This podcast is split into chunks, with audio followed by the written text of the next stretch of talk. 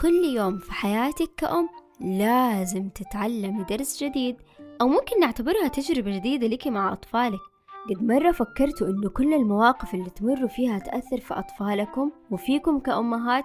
في بودكاست أمومة في حلقة اليوم معايا أنا فاتن خالد حنتكلم عن موقف بيمر بيه كل الأمهات وهو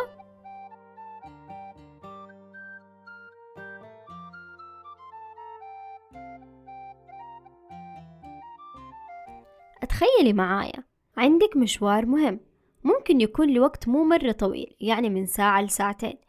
ورتبتي كل حاجة عشان هذا المشوار. وكلمتي جدة طفلك تهتم بيه في هذا الوقت البسيط. وكل حاجة مترتب ليها بشكل ممتاز. لكن عندك مشكلة واحدة وهي إنه طبعا طفلك ماسك في رجلك ويقول لك ماما لا تروحي.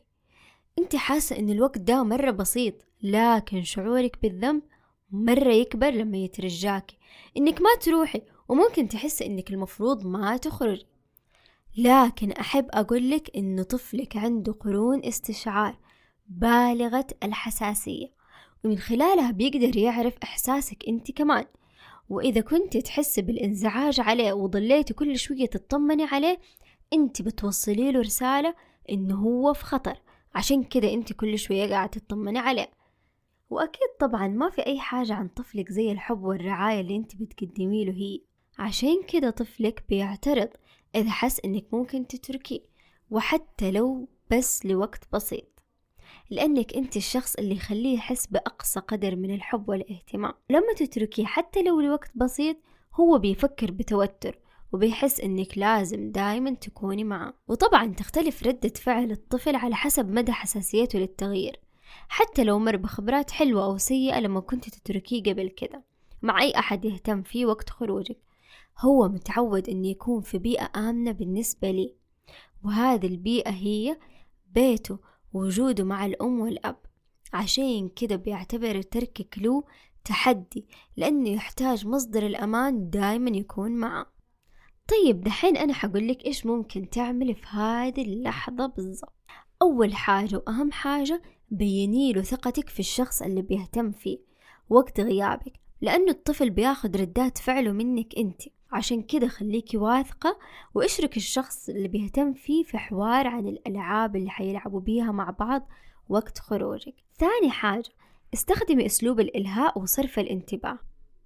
اتصرفي بسرعة عشان تساعديه إنه يحول تركيزه من مشاعره الحزينة إلى أشياء ثانية. حاول إنك تثير فضول وأطلب منه إنه يشوف كل الألعاب اللي ممكن يلعب بيها وقت خروجك. ثالث حاجة اتجنبي اتجنبي الوداع الطويل.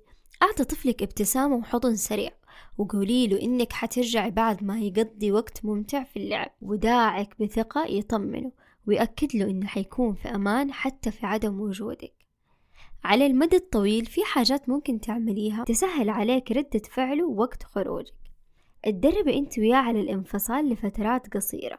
خلي الوقت اللي بتنفصلوا فيه يطول شوية شوية كل مرة بحيث إنه يتعلم طفلك كيف يهدي نفسه وينظم مشاعره ويتعود على إنه يكون بدونك.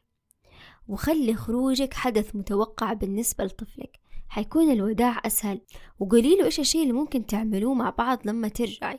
لكن حاولي إنه يكون شيء ملموس يتحمس له.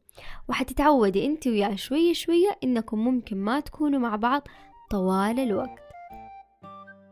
وأخيرا لا تنسوا تتابعونا في مواقع التواصل الموجودة في صندوق الوصف وانشروا الحلقة لكل الأمهات اللي تتمنوهم يستفيدوا معانا. واستنوني معاكم في الحلقات الجاية في مواقف جديدة.